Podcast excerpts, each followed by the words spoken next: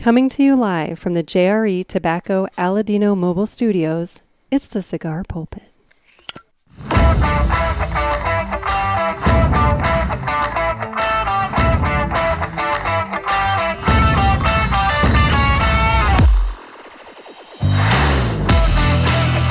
Hello, everybody, and welcome to another sermon from the Cigar Pulpit. I'm the Bishop of the Burn, Nick, and with me we have the Cigar Authority himself. We have Dave Garofalo. How you doing, Dave?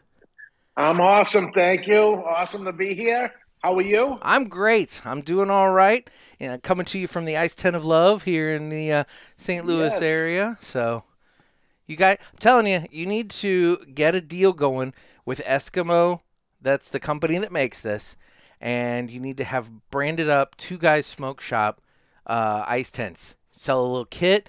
Don't even have them in store. Have it like something to where like you know you sell them in store and then they drop ship. Maybe, Eskimo drop ships that way because it's a it, it'd be a lot of product for you to carry in store. But you know, I'm telling you, these things are great.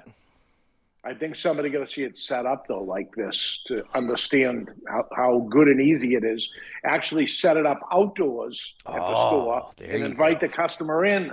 Say, "Come on, let's smoke a cigar outdoors." What are you crazy? It's twenty degrees out. Oh no, come in this. Yeah, no, that's the way to do it.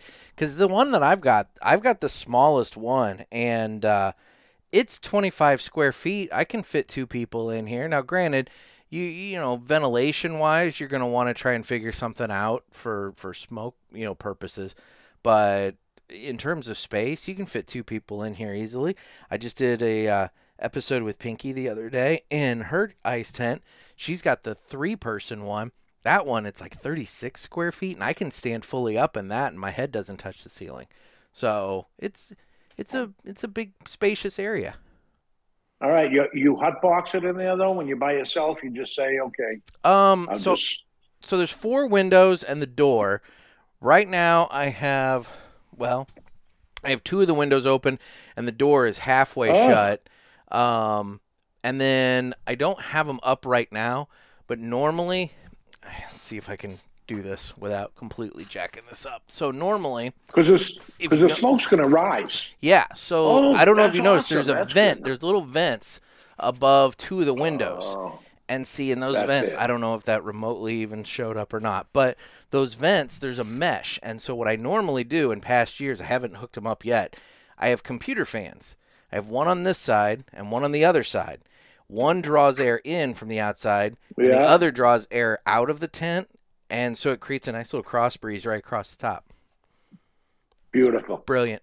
All it right. works out well. So, so you're in the 30s where you are, I am. and uh, and you're in the 60s in that little tent. I am, and you're in the luxury of your own home. Yeah, I, I, I have a house, and I can smoke wherever I want, as I do. But uh, yeah, It's good to be the king of the castle, I suppose. Yeah. So, well, what are you smoking today? well, to rub it in because you missed it, I did. uh, I am smoking the um, New England Cigar Expo cigar that we uh, we had at the show. Um, your buddy Nick Gervais, our buddy Nick Gervais, Oh, I know. uh, happened to be. He came to visit this weekend. Yeah, I want to. I you um, know, since you brought that up, I want to say, like, what? Too uh, was it too hard for you to get? Uh, uh, uh, what? What's his? What was it? Oh God, I had this all set up. The guy with the coffee and the donkey. Uh, what is his name? You know who I'm talking about. Oh, Yeah. damn it! I had this all set up. I was going to ask you this, and uh, I even. Man, this irritates me. Anyway, Wow, are are you you're old enough to remember that guy, huh? yeah. Hang on. let me. Let me. Let me. I'm, and I'm too I'm too old. Juan it, Valdez. so- Juan Valdez. Juan Valdez. It's like what? It was too. You were too good to not. You know, you couldn't get Juan Valdez and his donkey up there. You had to get my coffee guy to come up there and like do stuff. That's funny. I guess he was up visiting family or whatever it was for yeah. um, Thanksgiving. So uh, he said he was going to pop in.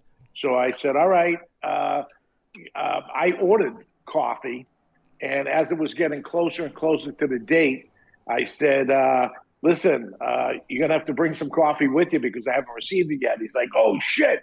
and wouldn't you know it, on the day of, I did receive it the day of in time. plenty of time for it. So uh, I'll ended up working out. I'll tell you with the mail and everything these days. Yeah, I Mm. mean you got lucky getting it because I'll tell you I I uh, uh, got the show pack from you guys. I feel like it was yesterday. I think it was yes. No, it wasn't yesterday. Yesterday was Sunday. It would have been Saturday. I got it in the mail Saturday, and uh, but like so many other packages are just running behind already, and it's Yeah. just ridiculous. So, well, But I it costs more and, and it's worse. uh, tell me The about it. service is worse and it costs way more. So. You know, the postage for my classification of mailing for my newspaper, uh, they've raised it twice this year. And by adding up those two increases, it's come out to a 40% increase just this year alone. So, they, yeah, they're nickel and diamond all over the place, and they're not giving the service that goes along with those yeah. nickels and dimes. You have a lot of uh, people that live there, moved away, and they want to stay in touch with the um, Not- local news. Not many. Not many. Okay. Um, most of the time, see, my area, we have a lot of uh, Air Force folks anyway. So we have a lot of, you know, not to be derogatory, but transient folks that move in and out. And uh, so they pick it up when they're here and then they let it go when they leave. So, Yeah. yep. Okay. Well, I'm smoking the uh, Leaf by Oscar 10th anniversary uh, Criollo today. I've got uh, that from Oscar Valladares. It's a Honduran wrapper, Honduran binder, and Honduran filler, 6x52 Toro. And this is one that uh, uh, Ken Clarich down at Ashen Ale has been raving about, and I wanted to try, and I have not tried it yet, so I'm going to give it a shot now. So, You know, Uh, I have not smoked the 10th anniversary. I, I know we have it. Uh, Leaf by Oscar is a sleeping giant. I every year when I look at the end of the year of sales, that is up there, and I'm shocked each time because it's like I don't even see people buying. You know what ends up happening here? It's uh, you don't see it happening, but they end up moving a lot of cigars. yeah, And that was one of those gimmicky cigars when it came out. I go, I know you love I a good gimmick. this is going to last, but I like it, and I and I bought in big for it. Uh, but I never thought it would last that long, and here it is still out there because actually the cigar inside the wrapper is good. I For mean, it's really good. So it, that was ten years ago. That was Mr. Jonathan, by the way. That was a show that I had just started with uh, Selected Tobacco, and he asked me to stand in his booth. So I stood in the booth and I said, Jonathan, you got to go around and look around and see what's new and get back to me. And he came back with that. And I said, Oh my God, I love it. And whatever he had ordered, I said, double it. I said, This is cool and it's good. So, uh, geez, that was 10 years ago, uh, There you go. based on the 10, 10 year anniversary. Well, it could be more based on cigar time too. Right. Absolutely. There you go. Well, it's time to cut the cigar, and the official cutting is brought to you by Dan the Man Ponder over there at Rivermen Cigar Company. And guys, if you want Leaf by Oscar, Dan's got your product for you. You can swing on by and check that out, as well as a variety of other cigars. He uh, has the humidor uh, fully stocked, and he's got the lounge all warm and comfortable for all of your smoking needs in the colder winter months. So swing on by Rivermen Cigar Company if you're in the St. Louis area, and if you're not, he does do mail order, so you can give him a call, and uh, he'd be happy to walk you around the humidor over the phone. So that's Rivermen Cigar Company of Crestwood, Missouri. And with that, it's time to go ahead and the cigar. There we go. I know How's Dan doing? he's going Dan's well. doing good? Yeah, he's doing well. He actually just went with his brother to Arkansas for uh, Thanksgiving. Uh, his brother's daughter, so his niece, is down there in Arkansas. Arkansas or Tennessee? No, Arkansas. And um, they were able to go to the Mizzou football game on uh, uh, that trip and everything. And he's been having a good time. And then one of the regulars over there, uh, his name is Jeff. He is one of he's either one of or the largest cattle rancher in the state of Missouri Oh, and um, participates a lot in rodeo is is what I'm getting at. And so he took Dan and uh, his brother to some big rodeo competition, and so they got the behind the scenes yeah access to this rodeo competition, and so that was that was a good time. So he's doing it. He's having fun. I, I missed Dan. We, we used to do the clubhouse calls on a weekly basis, and he'd, he'd be on there, and I got talking to him uh, many, many times. And uh, you know, not doing that as much as uh, I used to. One of the reasons why I did that is um, Dan Davison was a guy out of, um, he used to be from Rhode Island and he ended up moving down with Altadis to Florida. So it'd be kind of be a get together with him that would do it every single week. And uh, I hired him. So now he's, he's up here and uh, I, I, talk to him way too often now because there he is. so um, I don't need. I certainly don't need to get on a clubhouse call with him, but I miss some of the other folks. So maybe uh, the beginning of the year we start that up again, if it's even a thing. I don't. I don't know. I mean, I'll be honest. I've never. The only time I ever use this the app is when uh, when you guys do the uh, the clubhouse calls. So yeah. Um, I still have it though, and I still get alerts. So whenever you do it, you know, I get an alert. All right. Or else I get All Mr. right. Jonathan texting me like five minutes before it's supposed to start, like, "Are you going to get on here?" And he, I guess he's on there early and waiting for you and struggling Yeah. to fill time. So he asked me if I'd come on. That was, I think, the last time you guys did it. But Which Um, came, it just came out of the blue. Yeah. yeah, yeah. So cold draw on the uh, the tenth anniversary leaf, and it's interesting. I don't know about. I I might be completely crazy here, but there's a fruity component, but then there's also a very slight, subtle, like almost like pine tree, like like a juniper, like like like you'd get from like gin, that kind of pine kind of needly Christmassy, kind of a Christmassy component. Christmas tree, not that um, one that you hang in your car, the little pine No. tree. For the, no, no. Not that one, not that one. Those taste terrible, by the way. I've never tasted one. yeah. I wouldn't think you're supposed to, but they yeah. don't. They don't taste like they smell. They yeah, don't. run out of run out of uh, mouth mint or you know breath mints. Hadn't, Yeah, hadn't breath figured that would. Yeah, yeah. It, it didn't work at all. Mm. So Dave, I got a couple of topics I want to touch base with you on. All right. But the first and probably most, uh, you know, top of mind is what the hell did you do to piss off YouTube? Man, I don't know. We just do the same thing over and over. So when, when they treat us differently than they did the last 14 years, Mm-hmm. I say, you know, what the hell is different than what we did? And when they put us back on, are they going to throw us back off because we only know one show, and that's the show we did again on Saturday. They For said sure. they'd put us back on. They'd put us back on on Wednesday. They said, and this morning it went on. Okay. So we're back on. They didn't let us go live. They didn't let us go on Sunday either. And on Monday, around seven o'clock this morning, I get a text from Ed Sullivan, who produces the show, and he said, "I don't know what happened, but we're up." hmm. So I said, "Okay, we'll see what ends up happening there." Um, and each time these type of things happen, like we got thrown off Facebook, me, Ed Sullivan, and Jonathan all got thrown off Facebook, and we had to restart up again. I know. I remember what the that. hell happened there? We thought it was us. It turned out that because we have a studio, somebody in the podcast studio said something like maybe vaccines aren't good, or who, who the hell knows what was going on at that time of whatever. Yeah. And uh, because our names, our three names were attached to that account in case somebody had to do something to the, oh. at the oh. studio. the guess is, and I say guess because there's no telling for sure because they don't tell you. They said you violated something. We took you off, and it's irreversible. Yeah. That was Facebook. This time they said you broke our policy. This is YouTube. You broke our policy, and you're off. So is 180 shows they took out Wow. And along with that you can't go live and you're you basically in jail for a week.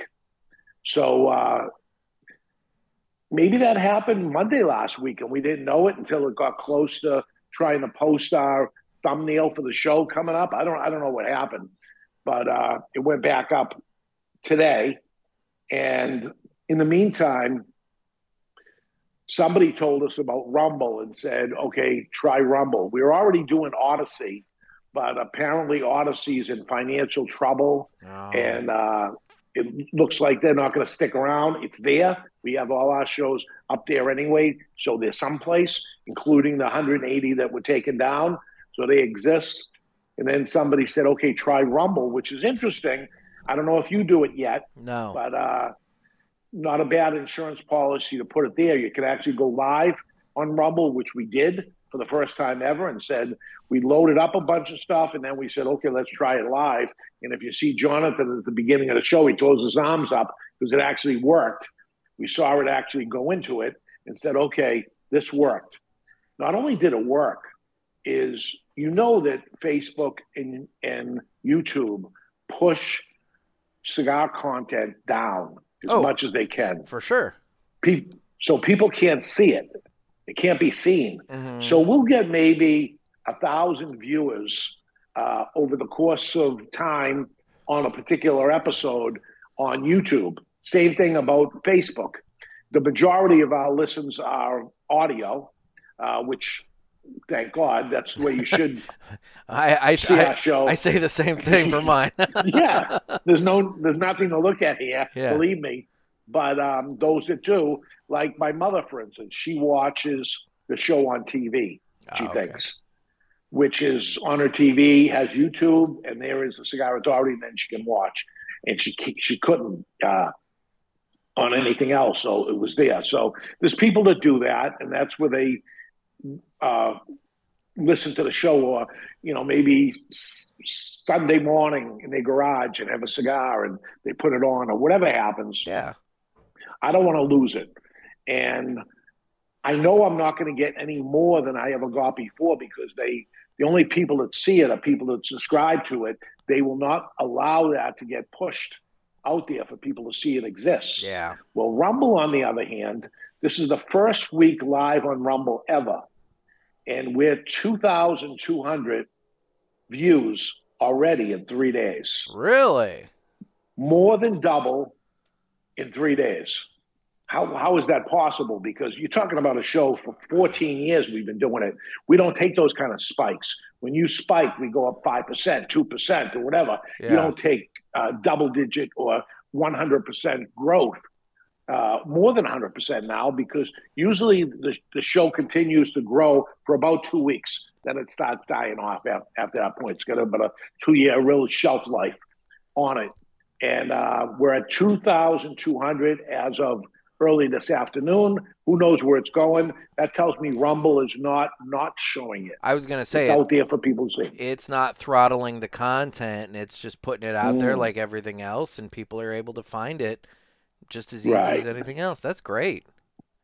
And we're talking about uh, an audience of uh, minute audience compared to YouTube, For sure. obviously. And yet more people got to see it. So they're doing everything they can, uh, as Facebook is, to not let our product be seen. So uh, just a heads up, not Huh. a bad place to go. And, uh, you know, I'll continue to mention on the show where we're available. You know, I, I haven't done that in probably 14 years to say, find us on Facebook and, you know, whatever Yeah. but I think it's something to start bringing in and let the people know about um, where we are. They may be seeing it on Rumble now and not know that it's on YouTube and Facebook and all that stuff. Mhm. So uh, it, as long as they're going to keep us on, we're going to stay.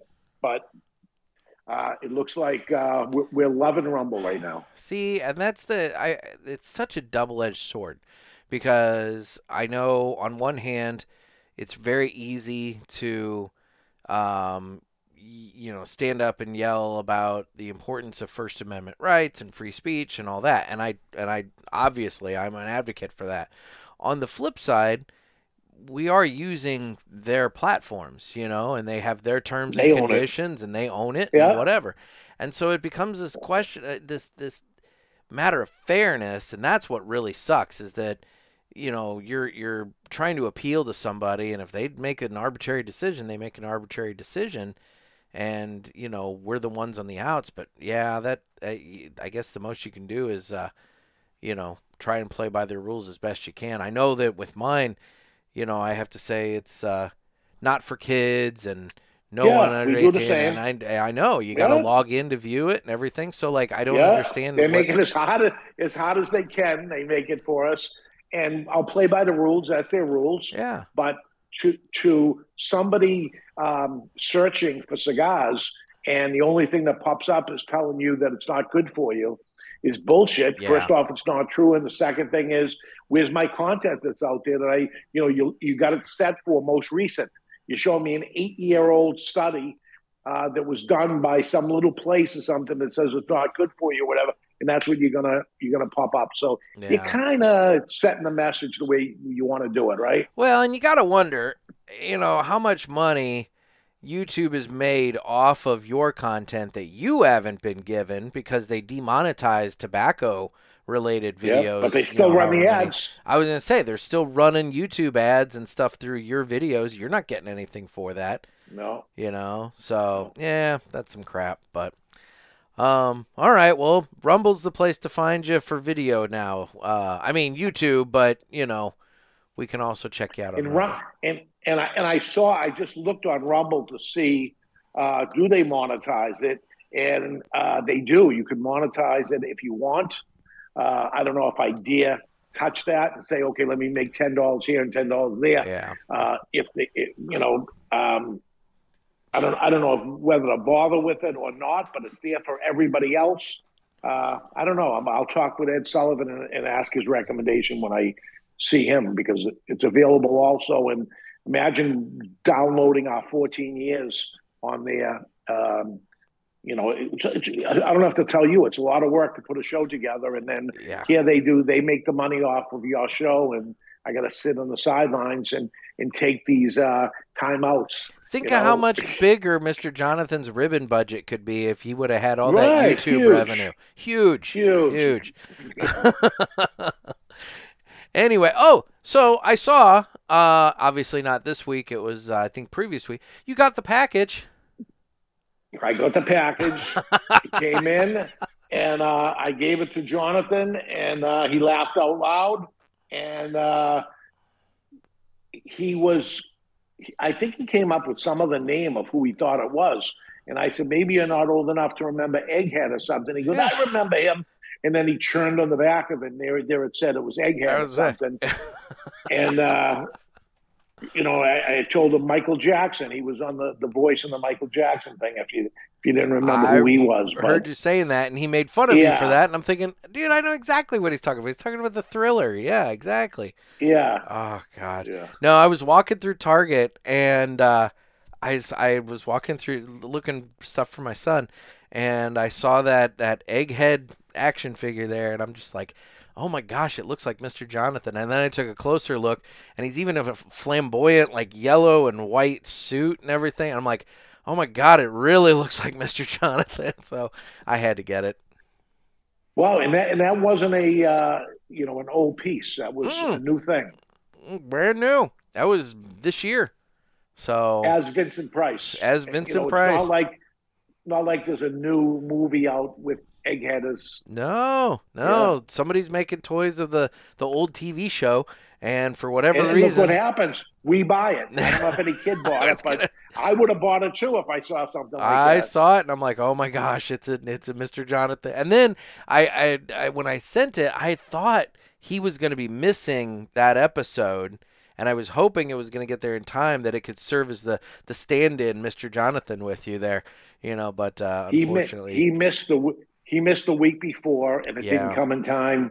Um, and we had taped the episode that he was going to miss. see Um, it. so we, Oh, we, we taped it in advance because that was the contenders episode for Yes. contenders for the cigar of the year. So I said, I'm fine. I'll do it. Um, and I'll be the only one on the stage and it's okay. And is, is tough as it is for me to do a show by myself, I got Ed Sullivan at least. yeah, You, when you do your show alone, let me Oh, tell your listeners, it's painful. never did I do it without a producer. oh, So I've done it three times by myself with a producer. So I was able to clear my throat. I was able to go to break, you know, and different things like that. But uh, by yourself, by yourself, is, I just can't even imagine. it's rough, man. Um, you know. Uh, got to have stuff to talk about and like you said you got to be able to clear your throat and take a puff on the cigar and you know, Right. light the cigar and everything else. It's it's not. It's I don't know. I try to avoid it, so I'm very thankful when when uh, I text you and you're like, "Yeah, we can do it this night," and I'm like, "Perfect," you know. Yeah, so, you yeah. Um.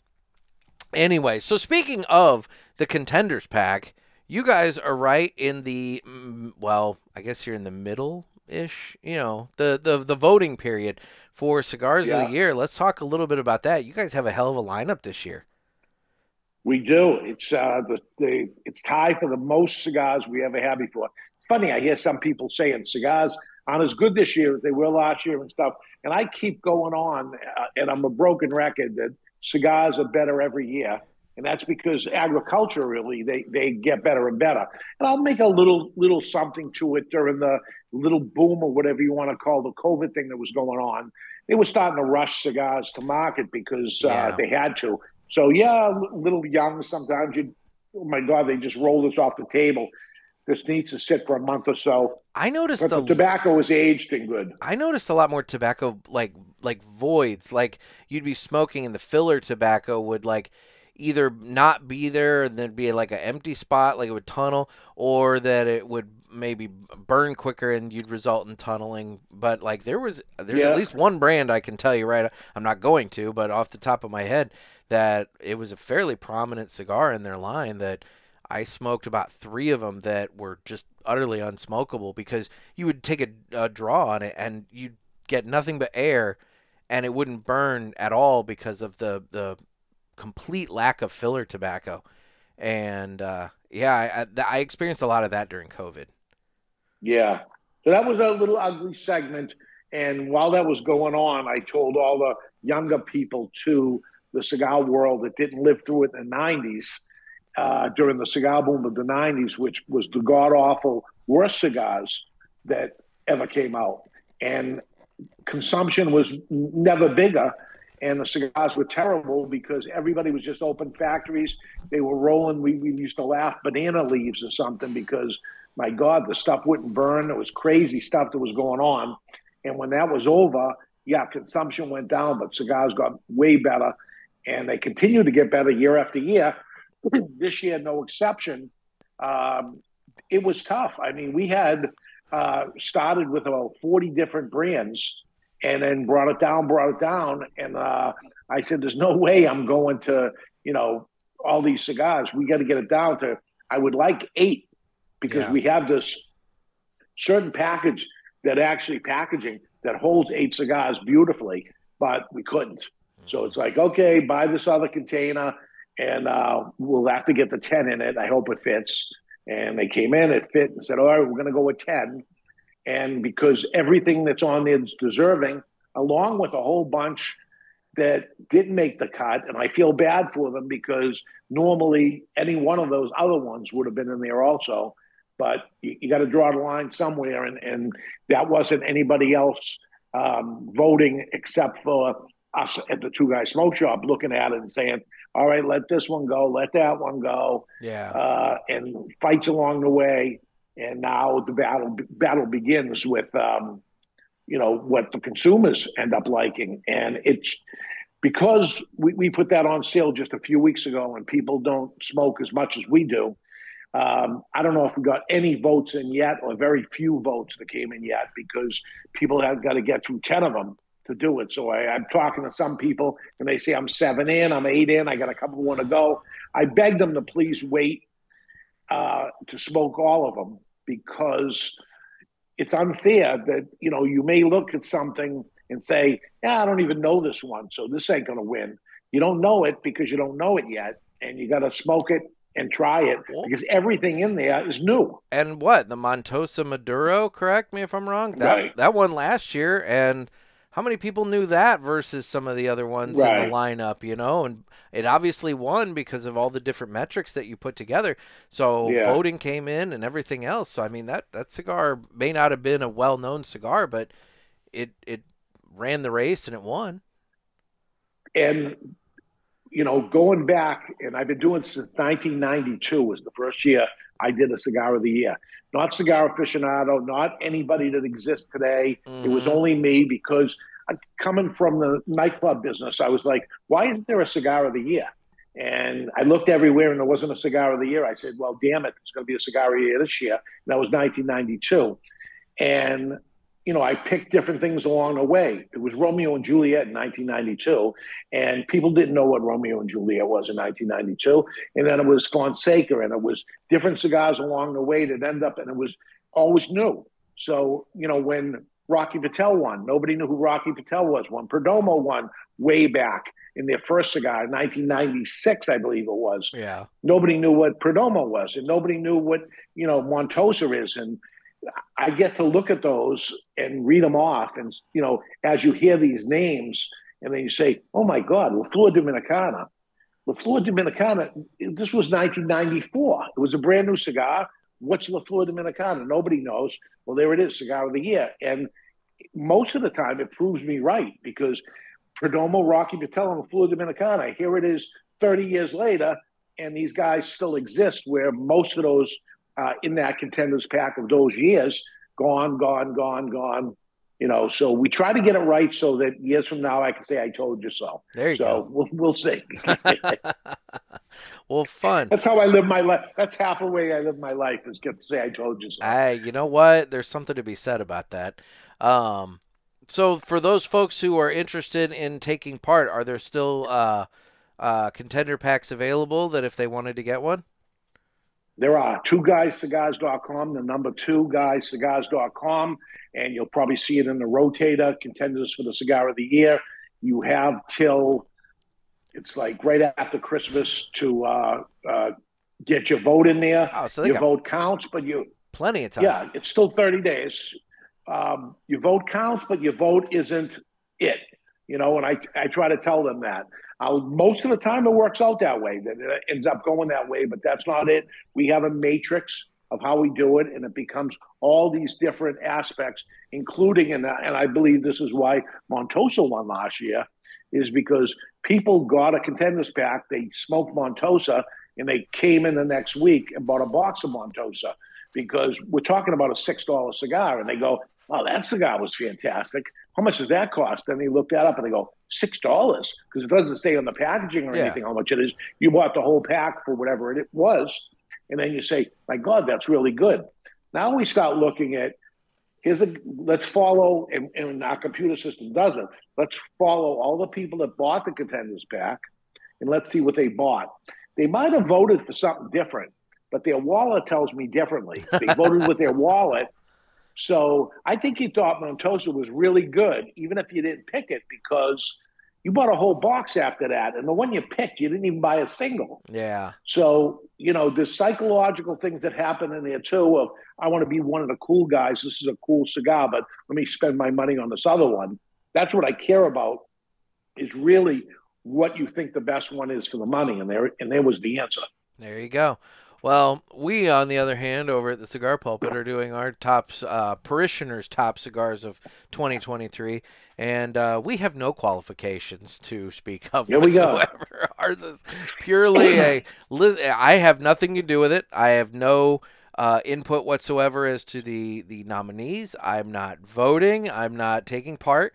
It's uh, strictly a listener provided thing, and uh, we just completed the uh, nominations, and actually, as of the day that this episode drops, the voting will open up. So if anybody wants to get in on the voting, they just have to join the uh, the Pulpit Parishioners group on Facebook, and that gets them access to the the voting information, and they can just go and vote.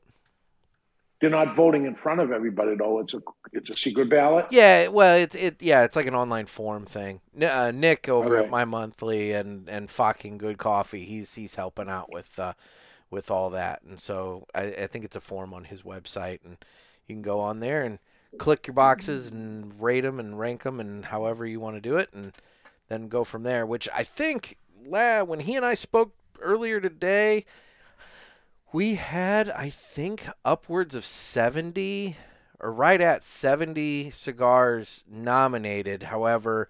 Wow. By the time you take um, duplicates into account, there might be closer to like something in the 40s, you know, because uh, there were a couple of brands that really represented well, and um, so we'll have. But you to... don't say to them, has to be new, new cigar. No, You no, yeah. Because the problem with that with us, Dave, is since you know listenership is all over the place. Um, you know as well as I do that some of these shops get new stuff, and some of them they don't bother with that. They just get what they get, and some people never see.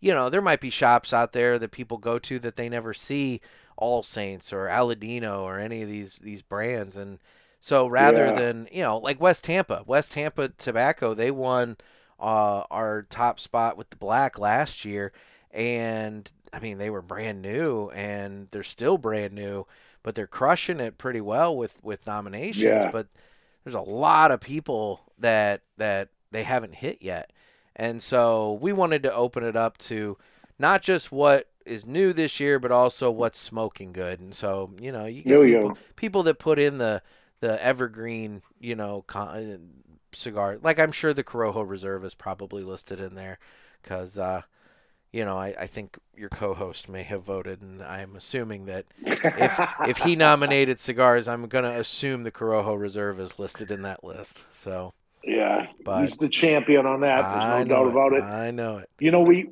we have another show called The Ash Hole that I do. Mm-hmm. and they have different criteria. I, I stepped into that because somebody quit and there wasn't somebody to fill in. My office is straight ahead, as you know, and they like, can you just come on because whatever. I'm like, okay, replace me though. I got work to do, and it's been it's been a year. I'm not replaced yet. That's how it happens. But um, so I said, okay, what what is your criteria? And they said we had to smoke the cigar this year. That's it. See, and So that like, and that's, right. that's my criteria. So the end of the year, the last episode of the year this year, I'll go over my like top ones of 2023, but it's ones that I smoked on the show. So Okay. yeah, That's what they do too. And uh, so I'm like, all right, you got to give me a list. So, uh, Mm. so I see it, and they said, uh, okay. And then I guess the week before we start fighting with each other to say what should win based on that information.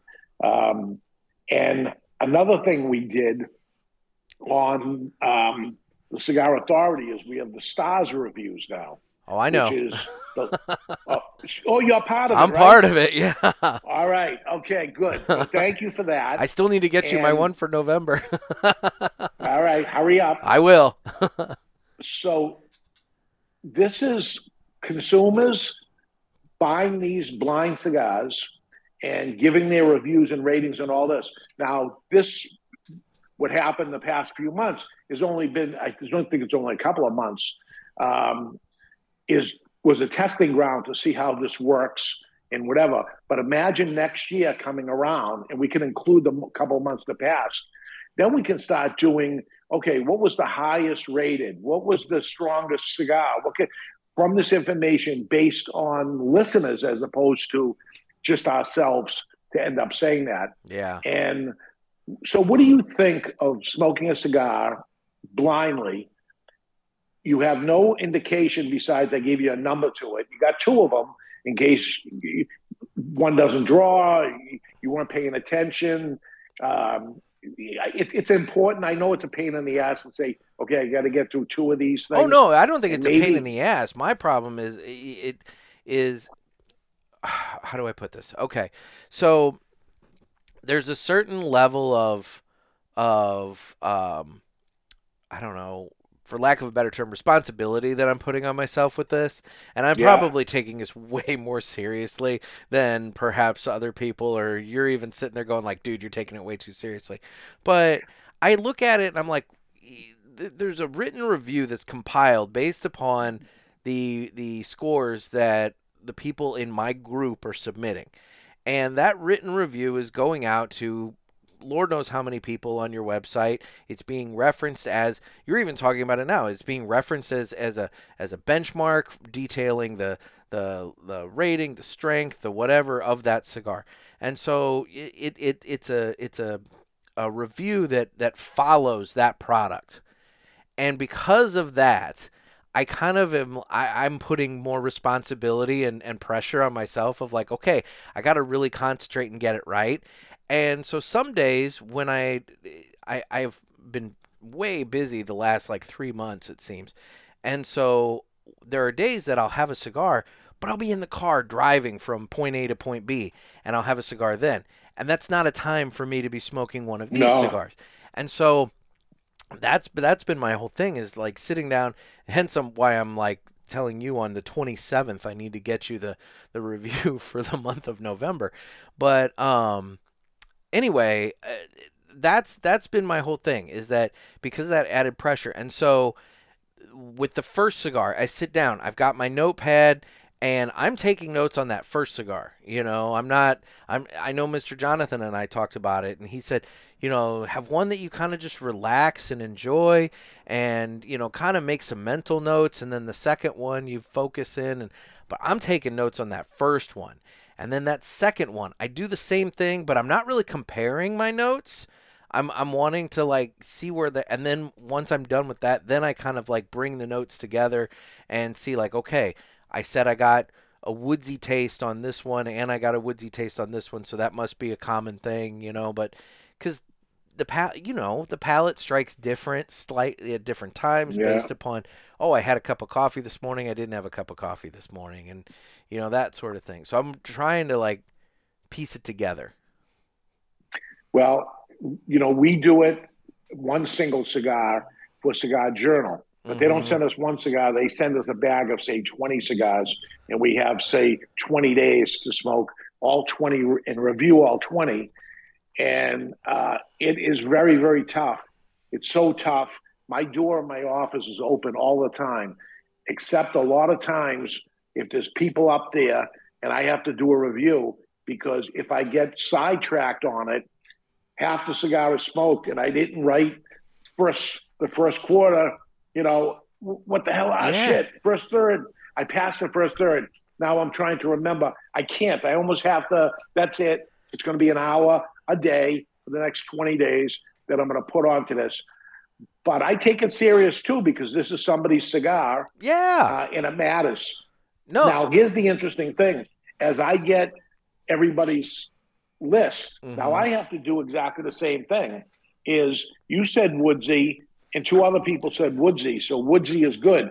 One guy ended up saying chestnuts, and nobody else is there at all. So chestnuts might not make the cut unless there's only two descriptive things. Then it'll say woodsy and a hint of chestnut Yeah. or whatever that somebody mentions it.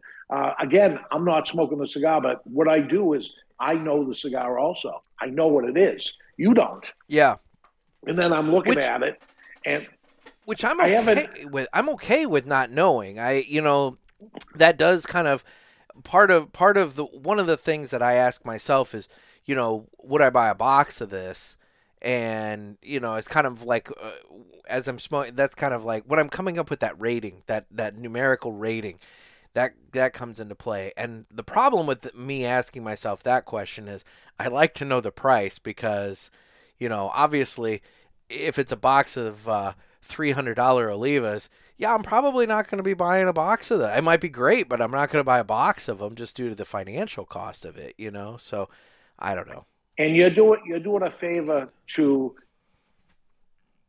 a person like you that may look at the a certain cigar that gets a good review or gets a bad review and was thinking about buying that cigar and may not buy that cigar now saying you know i don't have $30 to spend on that cigar but listen they look at everybody how they rated it. Some people would and I, I never rated cigars except for cigar journal. I never rated cigars for myself. You never saw a rating on uh, cigar authority because i rated i actually did one. I did a la flor dominicana um, um, not the, the the one that came out uh, with the round box. The, it was the version that came out after the sunlight one. There was a night, night one and Oh, yeah, a day yeah, one. yeah. So I did that because that wasn't going to come out for another year or so, and that's Litto Gomez's son, and he did the cigar, and I happened to smoke it, and I liked the cigar a lot.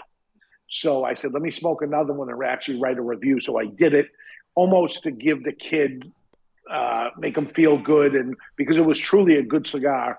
Yeah. Um, so I did it. Now this month, there's five Thursdays in the month. Mm. I didn't consider that at all when I put this together. That said, okay, we're going to have four review teams. There'll be one every week, and we'll have it one every single time. Yeah. Well, it turns out, as Jonathan explained to me, every single year there is four weeks that doesn't have that has an extra week in it. Yeah. So, um, Dan, who's compiling the stuff for me, and the guy's a statistician, by the way. It's pretty damn good. I found it. I found it. I found his superpower, which Well- is stats and um, graphs and all the shit that I love. And organizing how to put that- expos with you, from what I gather as well. yes, Yeah. yes. so um, he said, "Listen, will you do a review?" And I, you know, almost like a celebrity review that there'll be a spot when this thing ends up happening here. And I said, "Well, it wouldn't be a bad idea if I do one this year." Jonathan does one the next time it happens, and Ed does one the next time, and then we'll pick somebody after that, you know, and have a different person each four times a year that that happens. Yeah. And uh, I said, "All right, I'll do. I'll do it the first time." Mine was not blind because I know what I was smoking. I, I'm the guy that puts it together, so I'm like, "All right." In all fairness, this one is not blind. I'm looking at it, but there's a reason why I'm choosing this cigar. And here you go. And it is a cigar that has not been reviewed yet Okay. anywhere. So uh, at least there's a review out for that. And that's what I'll try to do is maybe pick a rare cigar that's never been reviewed or pick a cigar from 20 years ago that I happen to still have and let somebody else smoke it. You know, some oddities that I could never fulfill all the people to smoke that cigar anyway. It couldn't happen. Yeah. So, uh, and another thing I haven't done is give a cheap cigar in the group, and I will. So, what I didn't want everybody to feel is, oh, I paid this money for this, and I got a couple of three dollar cigars or five dollar cigars. But it's going to happen because it's going to be important to happen because somebody's going to smoke a cheap cigar and say, wow, this is a really good cigar. I wish it was me that I liked a cheap cigar. Unfortunately, it's not the case. But if you do, like, uh, no sense in spending big money on a bottle of wine for me because I don't know one from the other. And a cheap bottle of wine, a lot of times I like it better than the expensive stuff. So Yeah. I'm better off with, with the cheap stuff. When it comes to a cigar, it's not the case. I just know too much about it. Maybe that's the problem. Um, so if it's cheaply made or something, I can tell and I don't like it, and uh, whatever's going on with me with that. But I want to know what this group of 10 think of a cheap cigar too. So when it happens to you, you won't know until the review comes out. When the review comes out, say, "Oh, they screwed me. I'll make it up the next time," and, it, it- mathematically, it'll, it'll it'll come out good. But you need to go through it.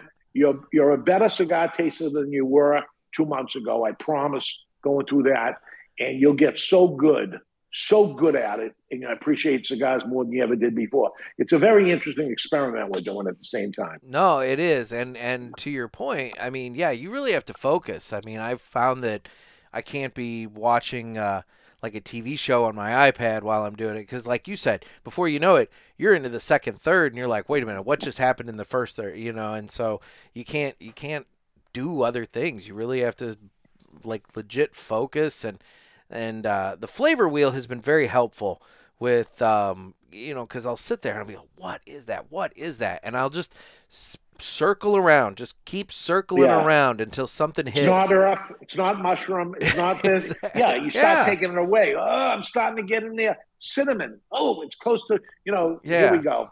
yeah, I do every single review I do is with the flavor wheel. That's why I put it out there because that's what I've always used anyway.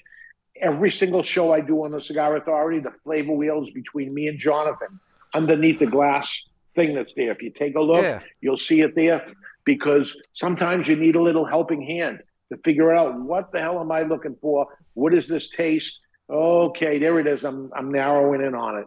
So I'm absolutely, I'm always so thankful when when that flavor hits and you're like, okay, I know exactly what that one is, you know. And unfortunately, it doesn't happen that that often that you know you get that kind of clarity. So no, the wheel comes Yes. in very very handy, very handy. yeah. So the other thing that I wanted to touch base with you on before we get into some other fun here, and uh, uh, is um, so trade shows. I wanted to talk about um, kind of what I want to do a little prediction here of TPE and how it's going to shape up with PCA coming closer on its heels. Because I've had a, little bit of time since the announcements were made way back when, and you know we've had almost it's been almost a year, I guess, since since all that was announced. Um, and uh, I, I'm going to tell you my thoughts, and I want I want you to say you're off base. This is how I see it. Whatever else. I think this. How year, are you zooming in right now? How are you zooming in right now? Oh, this iPad has got this thing. It's like a dynamic uh, lens or something. So if I move over here, it follows me, oh. and it's like it's like I have oh, my you did, you, I have my own little this, and you zoomed in and zoomed out. I have my own little personal cameraman with my iPad. It's and it freaked me out the first time it happened. So, um, so here's my thought. I think I think in terms of the premium cigar side, I think it's going to look very similar to last year because booth space was committed to you know, early enough on before PCA made their announcement that they were shifting up to March. And so you're going to see, probably for the most part, most of the same players at TPE this year.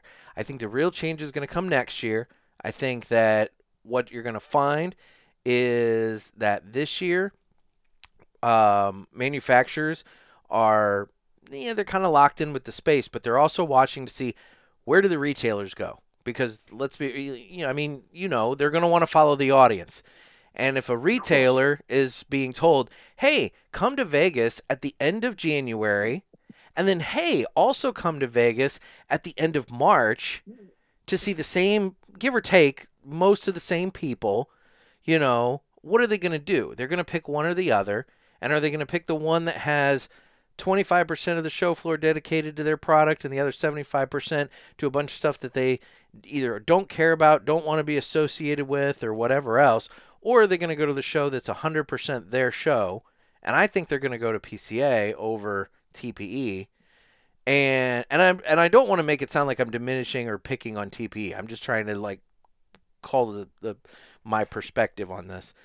And so what I think is that 2025 is going to be the year that you really see the premium cigar side of things shrink down to maybe just the brands that have the uh, C store, convenience store presence, and have a small little little thing with that, and to to hit those people.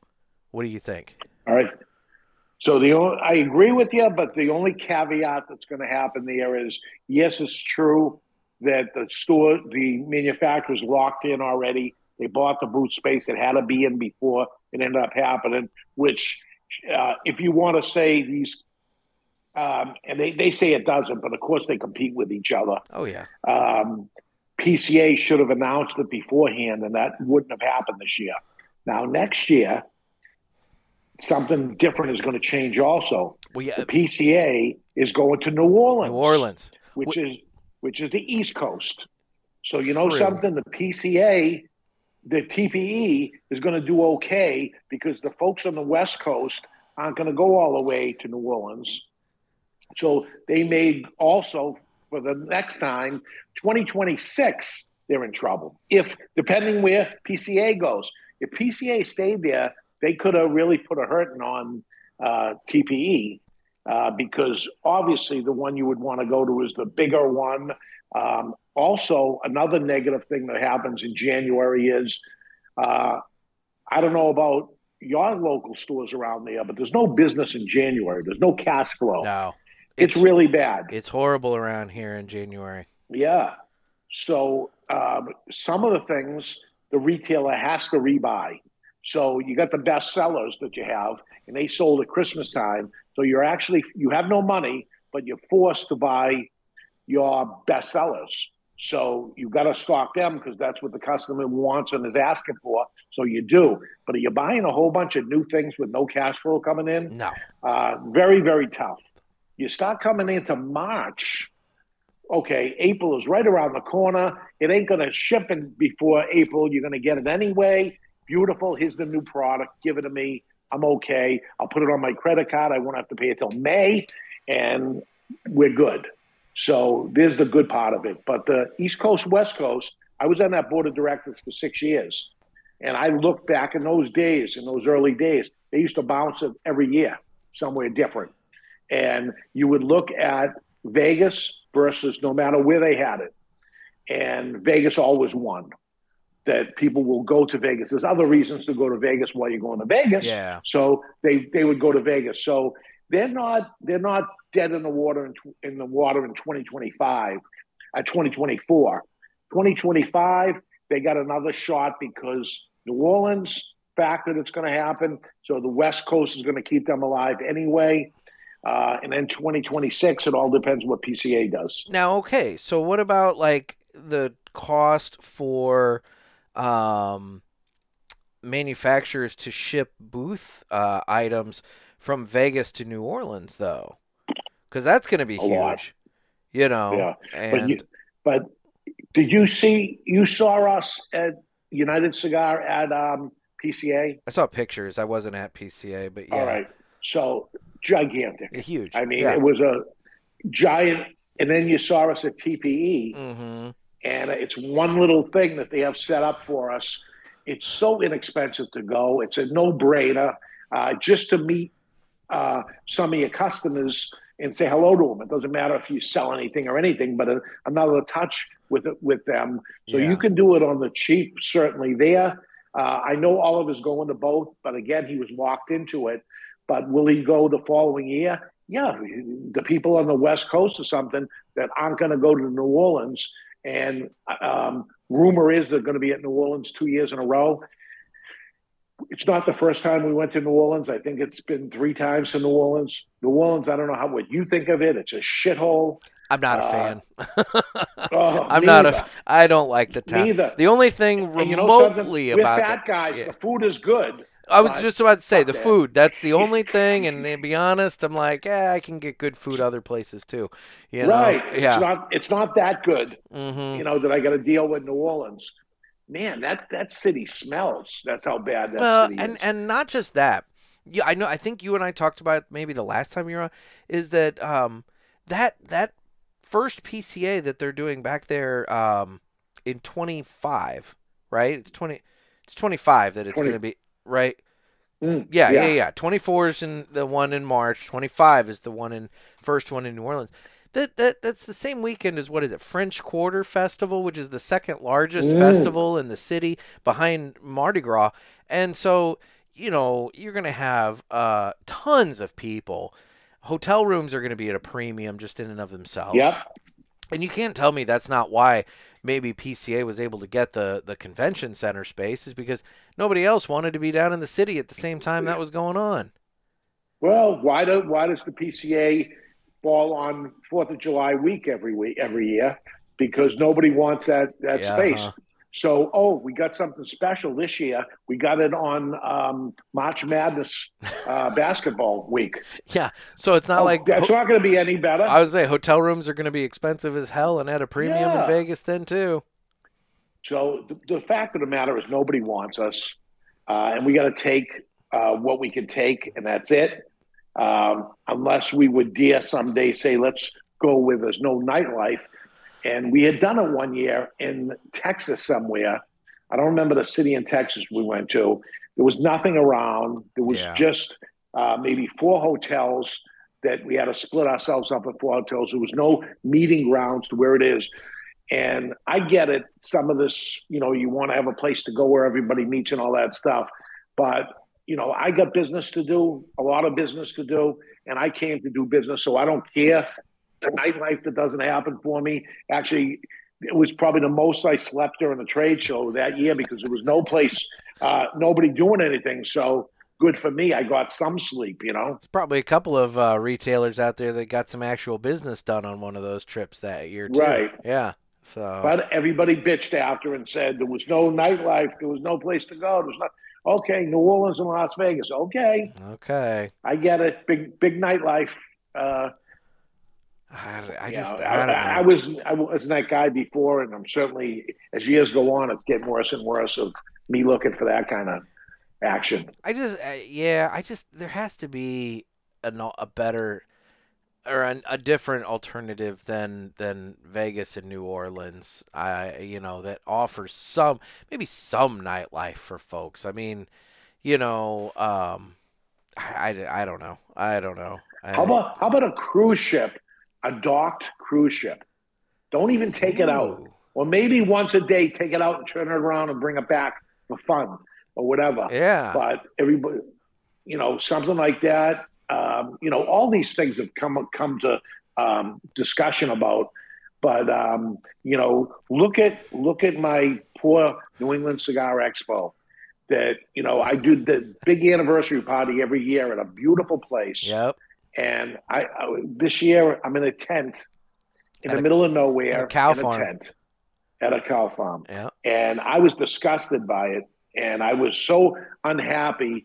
And then the doors are open, and I'm like, you know, I start apologizing immediately, and everybody said, "Oh, it's great. Don't worry about it. Whatever." But I mean, I went from one extreme to the absolute other dirt floor. You know, it was pouring rain out, of course. Um, but the fact of the matter is, it's it's there or nowhere right now until yeah. I can find something better. But I haven't been able to find something better even after using it. So we're doing it again next year there. Um, I by all accounts, I, I heard nothing but great things about it. I mean, you know, I know I have a serious case of you know missing out. Um, yeah, I, you know, it just was what it was this year and uh, everything. But uh, nah, I mean, it it sounds like it was a wonderful time. So I wouldn't I wouldn't be diminishing it, even if it was at a cow, cow farm. I mean, you know, you guys cleaned up the cow patties, I assume. No, uh, I got com- I got com- I got complaints from um, the food trucks that uh, after it was over, one of the food trucks guys emailed me back and said, "Well, I more than hit the minimum, like you said I was going to do, and blah blah blah blah blah."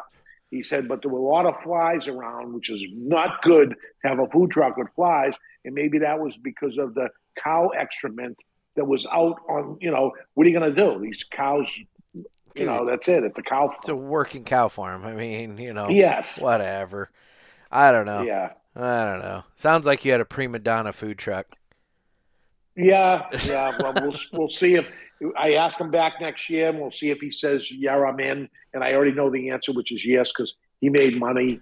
Uh, so you yeah. know that that's what they're in business for too. So suck it up, and uh, you know we're going to try to make it a little better than we did before learned our lessons of whatever uh, little issues end up happening. But from going into a, a wedding facility, which is what we used to do before, yeah, where everything is absolutely perfect and you walk in and you're ready to go. This was three days of setup trying to turn this into looking like it's a, a fantastic thing.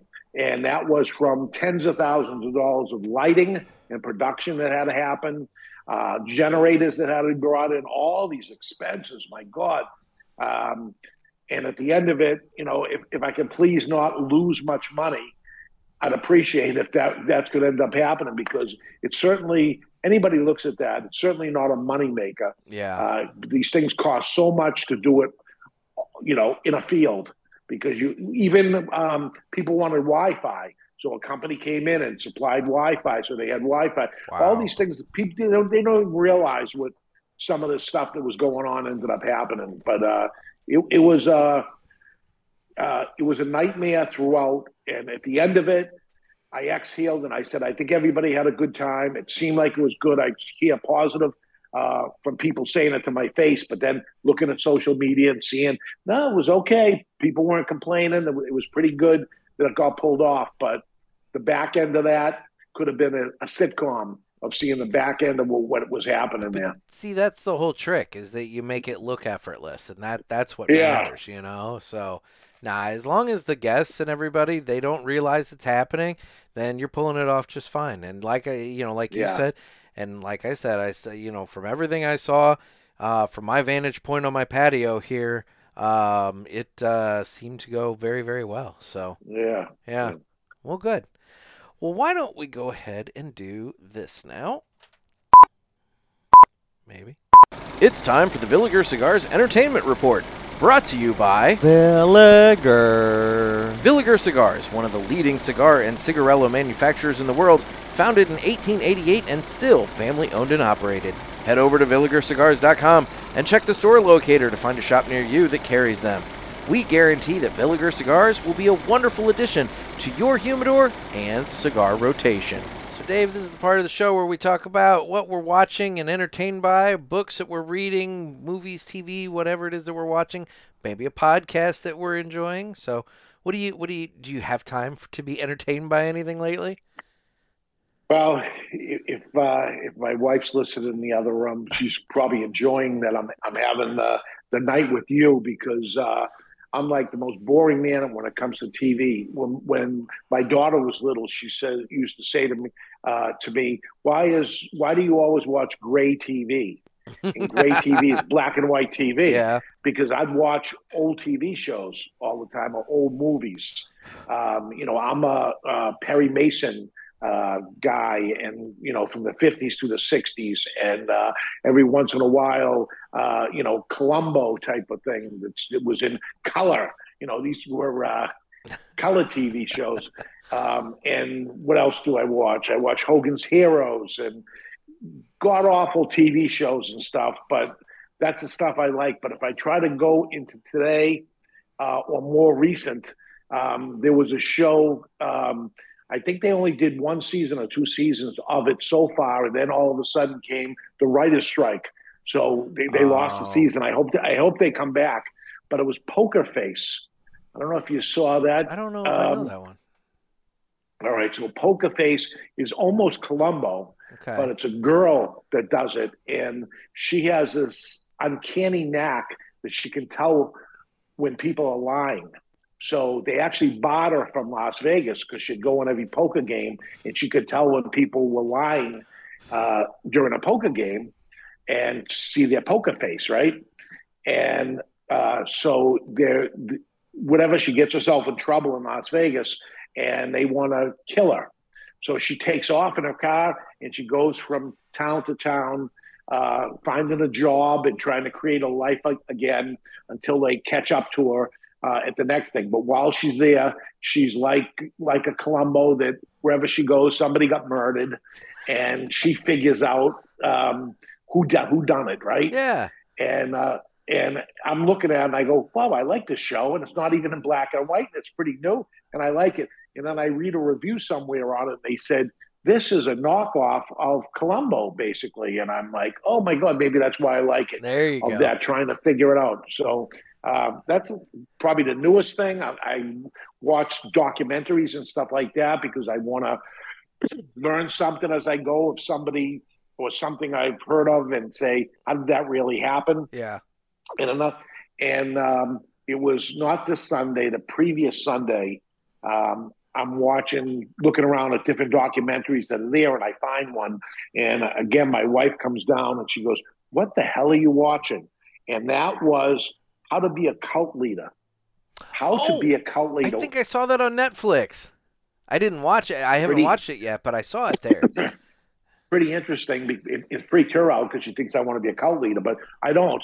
I want to know um, the psychology of what happens. And it turns out that like Jim Jones and Reverend Moon and, you know, um, all these cult leaders, um, Charles Manson, and they talk about all of them and all the things that they had in common of how they talk to people and how they feed them and different things that end up happening. I don't know if they know that as they're doing it, but they figure out how to make these people actually give them all their money, um, kill for them, uh, you know, just kill themselves. Huh. You know, literally oh, yeah, drink right, the Kool Aid. Yeah, right. Jim Jones. You were talking about that in him. I mean, yeah, he was the drink the Kool Aid guy. Right, right. so uh, I thought that was interesting, and that's like uh, an eight-part series of that. And I, you know, you start binging that, and I'm like, okay, that's interesting to me. Weird, but it's interesting. I always joke there's those podcasts that are out there. There's ones that are designed to help people fall asleep. It's like a sleep meditation thing, and um, I've used them once in a while, and and it's kind of funny. It's this person with a really soft, soothing voice and they're de- mm. telling you a story. And it's that it's that, you know, kind of that voice and it lulls you to sleep and you know, they're an hour long and it's telling you a story or something like that. And I always think, you know, I fall asleep within the first eh, maybe 10 minutes. It's like at like the half an hour mark, are they coming on and being like, all right, now send me a blank check to right. PO box and like how many people are being like subliminally told give me all your money you know and that sort of thing so maybe you ought to learn that off the the how to be a cult leader you can figure out some tips and then you guys can put out like a supple set a little supplemental episode of the cigar authority for, yeah. for nighttime you know it's like buy all your cigars at two guys.com sign up for the show pack you know right? I think I think Ed could pull that off. He's got the voice; he could do something like that.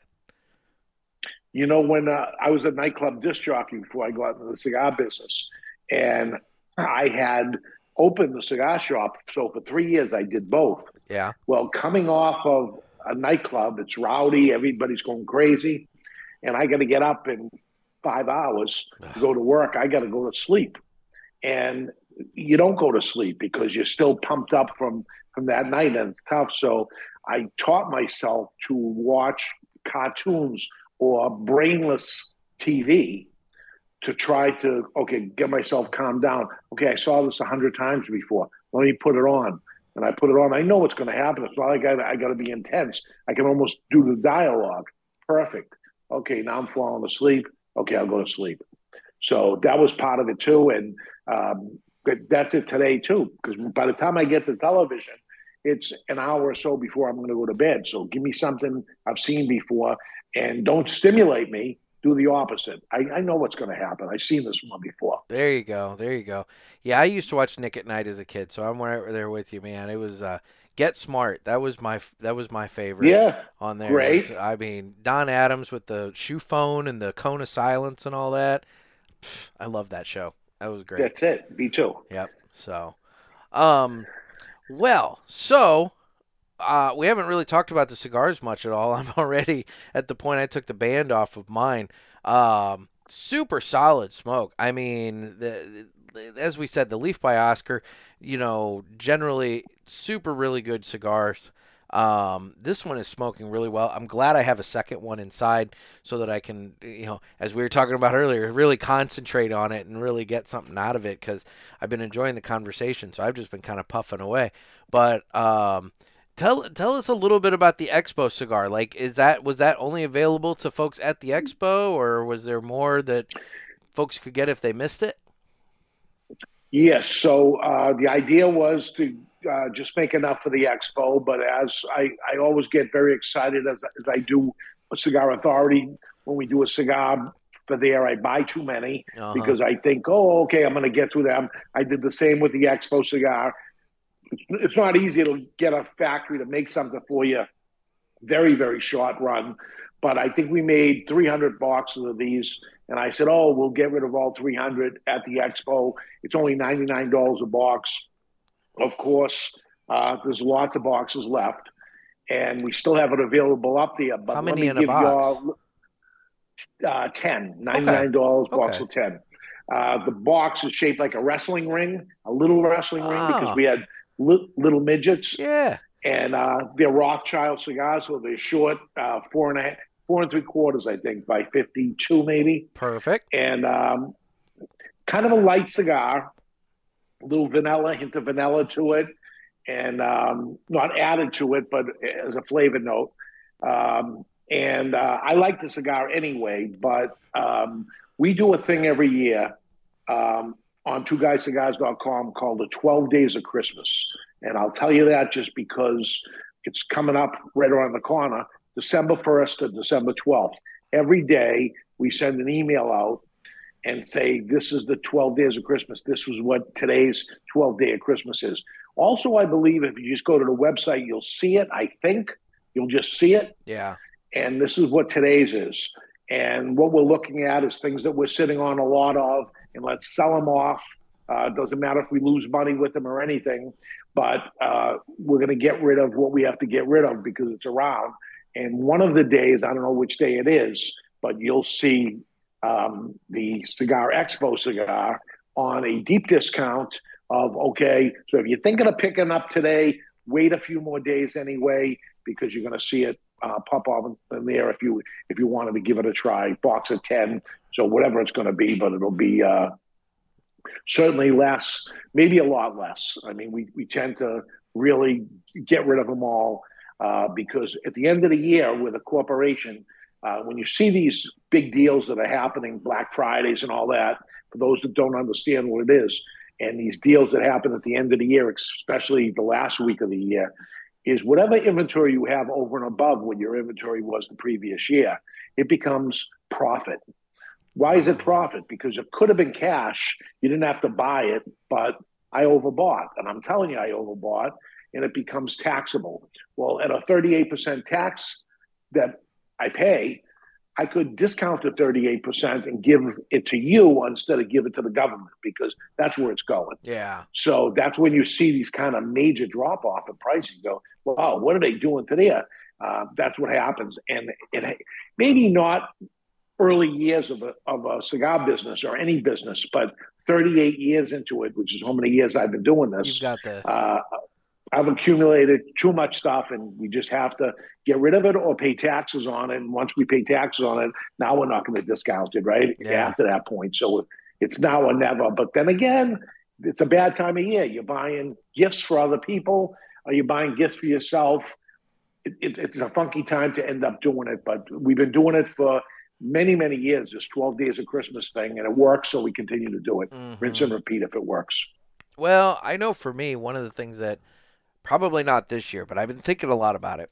And uh, one of the things that I'm thinking for next year, I'm going to implement. See, I'm the kind of guy that when I'm out and about, if I see something that I think, oh, this person would like that, I pick it up and I give it to them right away. I don't hang on to it for Christmas or anything like that because I, I have that, I, I get a little something after. Well, it's like I saw the egghead and I sent it to you right away. I could have Right. I could have saved that and packaged that up and like, hey, Christmas, here you go. Here's a little Mr. Jonathan Voodoo doll. But, you know, whatever. Instead, I send it to you right away. And so I do that kind of stuff. And so I think for next year, my, my plan for Christmas is to keep track all throughout the year of all the little things that I get for people and just to send them a card that says, Hey, wishing you Merry Christmas. I really hope you enjoyed all this stuff that I bought you throughout the year. and just kind of avoid that gift giving backlog right there at the end of the year. That way I can have the disposable income to actually enjoy the 12 days of Christmas sale at your place and things of that Right. nature. So I would encourage other people to maybe consider the same thing. Spread the love throughout the year so you can get cigars for yourself at the end of the year. one one year some some marketing guy told me uh, this is back in the in the early days of two guys that you know we used to send christmas cards out handwrite christmas cards Yeah. when we had one store in, back in the day in the boston area and it was still a, a jaunting task that uh, my dad used to help me with and uh, handwrite these Christmas cards and put them out.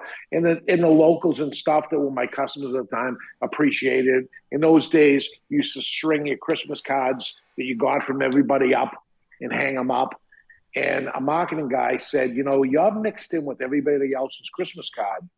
And everybody sends Christmas cards out. Why don't you send a Thanksgiving card out and say thanks for your business or whatever, and you'll be the only one that they get, and then they remember you. So I tried it one year, and it was interesting.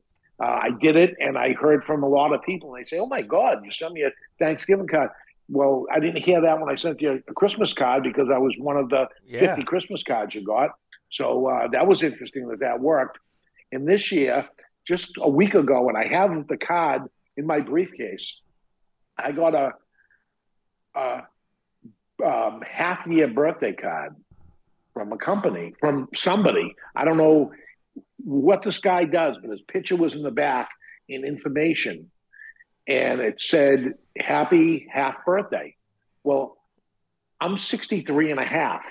You know, it's, but I got a half a year birthday card Yeah. and I looked at and figured the date and I said, they got it exact.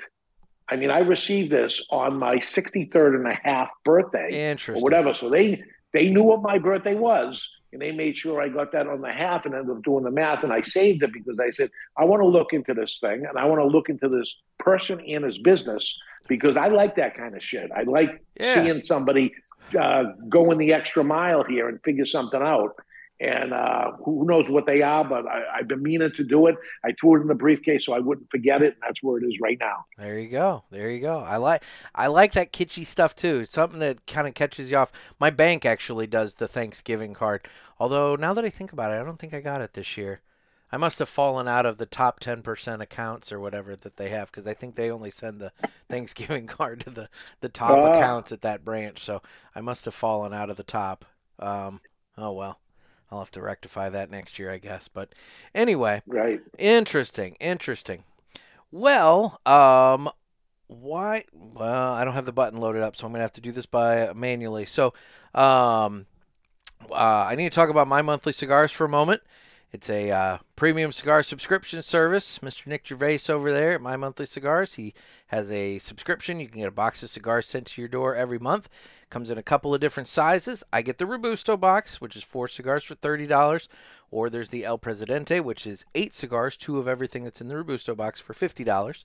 And uh, if you use offer code Pulpit, P U L P I T, gets you free shipping on the first box. And while you're over there at his website, you can get some fucking good coffee. He has the Daily Press, which is the Pulpit blend. He's got the Lounge Blend coffee, which is really good. I have been using some of that in the kitchen lately, and uh, a wide variety of other blends. Uh, he may still have that pumpkin crap still around. I don't know, but um, and for all I know, he's probably going to do some candy cane something or other too, because whatever. I mean, why not? Uh, If somebody buys it, then why not? You know. But uh, you can get all that over at uh, mymonthlycigars.com, or if you want the just want the coffee, you can go to fuckinggoodcoffee.com. That's F A H King coffee, goodcoffee.com. We Anyway. did the uh, espresso blend Yeah. uh, this week with him, and we did the um, breakfast blend. Mm. And my my next purchase from him is going to be the breakfast blend plus. I heard you guys talking about a- that.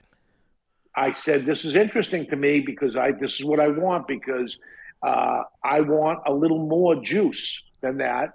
And at the same time, he explained to me that you know espresso is not as strong as regular coffee. Mm. It's actually lighter. So these people that say, "Give me a coffee and throw a shot of espresso in it," you think we would think that we were juicing it up, but the opposite happens. Interesting. I never. So I I, said, that. "That's interesting." He said, "That's why we have breakfast blend plus," and I'm like, "What?" And he goes, "Yeah, it's a little shot extra, more of ex- of, of caffeine, which is what I want in the morning." Yeah. And I go, "That's my next purchase when I get done with this one. I want to see what that's about. I've never heard of such a thing." Interesting. So there it is. I've only just now, I, I've recently, in the last couple of months, started using my coffee maker more. I was never much of a coffee guy.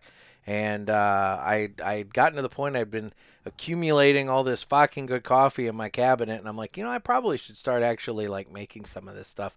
And so now I'm I'm not an everyday coffee guy, but you know, a couple days a week out of the week, I'll I'll do it, and it's it's nice in the morning. I have my Well, it, it's my number one thing. I was telling Nick that I said I, I like cigars a lot, hmm but I love coffee and I'm addicted to coffee and I have to have coffee. and I only drink two beverages coffee and water.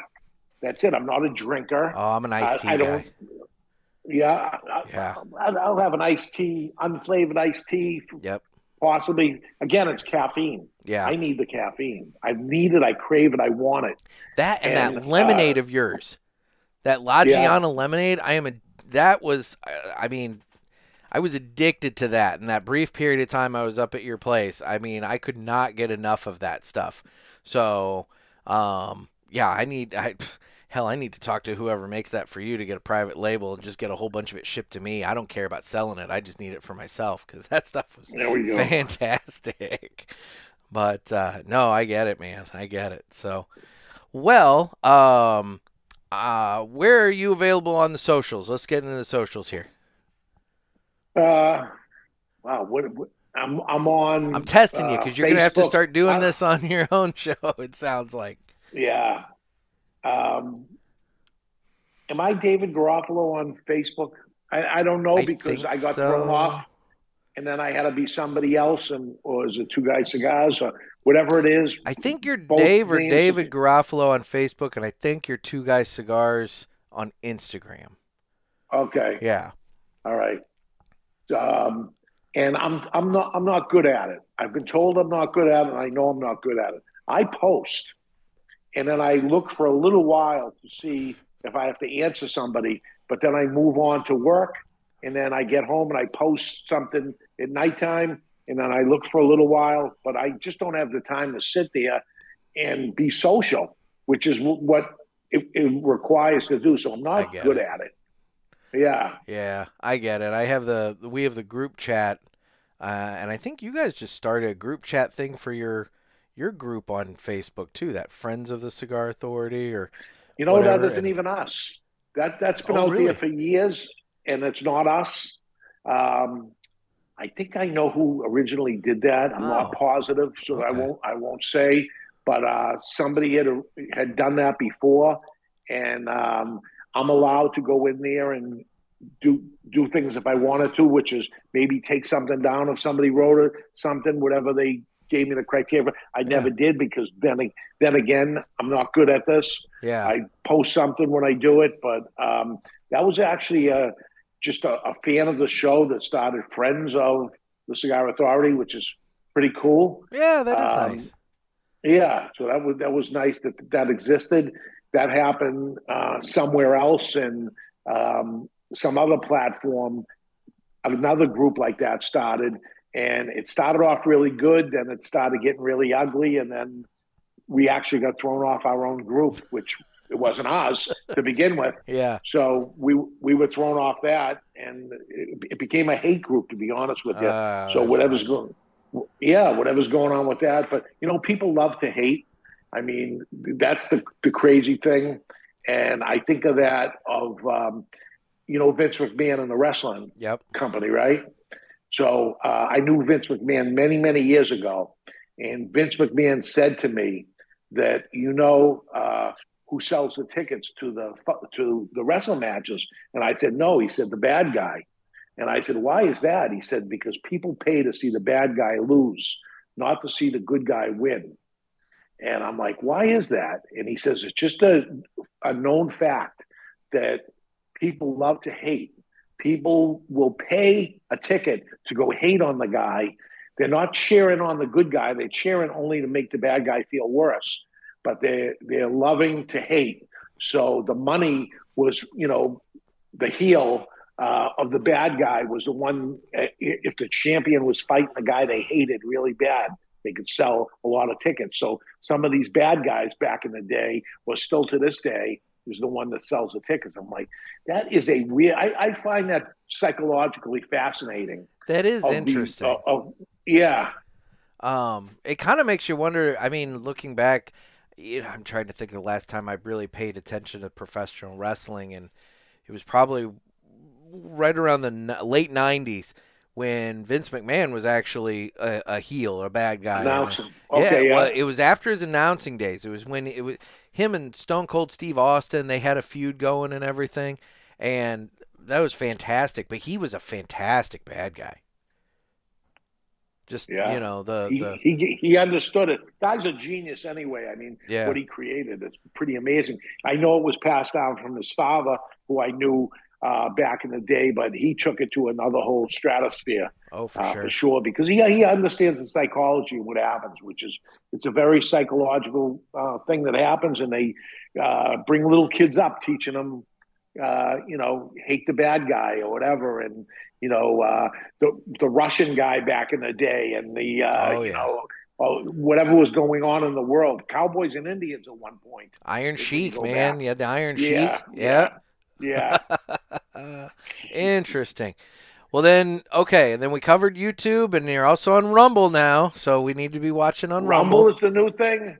I don't know. I don't know it very well, except for the uh, I uploaded it myself on my phone last week.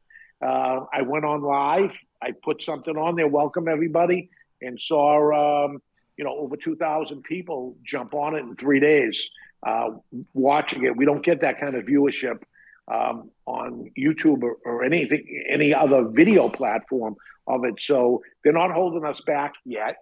um, but they certainly do when it comes to everything else uh, because we're tobacco related. For sure. Your show, same thing, same for thing. sure. For sure. Yeah. Well, speaking of my show, I'm on Instagram at the Cigar Pulpit. I'm on Facebook with the Pulpit Parishioners Group. And like I said, that's where you guys can get in on the voting for the top cigars of 2023, according to you, the parishioners. And then I'm on Twitter slash X, where I don't really do much, but Nick Gervais tells me I need to because that's apparently the new best thing for cigars. He, he told me too. Yeah. That's what he said to me too. You know, Twitter was a big thing for cigars way back. There used to be before um, there was other ways people met up. Cigar people met up. They were called tweet ups, Okay. and they would have they would have certain places. I think something in the area where you live um, was one of these big tweet ups that would happen twice a year, Huh. and people would come from everywhere um, to go there. and um, I'll think of the name of the place after we get off the air. I'm sure Well, of course. but I can't think of I can't think of what it is. But uh, it became a big thing, and as Facebook came in, Facebook grew, and, and Facebook is actually the number one place right now. But he says, "Oh no, Twitter, which is a different model now. Twitter is probably not pushing away tobacco as it was, and maybe that's why it got away. Yeah. but now you got Elon Musk doing it. Maybe he's opening it up like Rumble's opening up, and we can get some some juice on there. And pe- instead of putting a message on Twitter that nobody ever saw, maybe that's not the case anymore. So I heard him loud and clear. That's what he said to me too. And I go, all right, I'm going to start looking into that. I need to look into it. It's one more thing, but I'll I'll look into it. And uh, One more thing. That's exactly it. And I'm on YouTube for Yeah. now. Uh, nobody's come after me yet, thankfully. So, uh, you know, we got that going. Oh, they're coming. I know. First they came after me, then they came after you, and there was nobody left, right? That's Don't exactly. forget that story. That's exactly it. But uh, anyway, well, Dave, thank you so much for taking time out. I really My do pleasure. appreciate you taking time out of your evening and everything. And uh, you know, I hope that uh, everything goes well for the rest of the year for you. You too. So Thanks are- so much. Are you coming out to Vegas for TPE, or are you just doing PCA? I'm just doing PCA, Ah. but Oliver will be there, but I'm not doing it. All right. Well, I know I'm doing P- TPE just because, uh, you know, Okay. I, I can't argue with them, uh, you know, comping two nights of the hotel room and, uh, you know, everything else. But, uh, uh, I, you know, I, I'm trying to figure out my, my PCA plans. It with them coming so close to, I was gonna do it this year or next year, but then they then they pushed it up. Now it's like, okay, now we're back to back, and you know, what? Not six, right around sixty days separating them. So Yeah. I'll, Yeah. I'll see you in New Orleans next year. yeah, there we go. yeah, we can we can go have some good food and commiserate about how stinky the town is. Right. there we go. Well, guys, this has been another sermon from the Cigar Pulpit. I'm Nick. and I'm Dave. Everybody stay safe and stay smoky.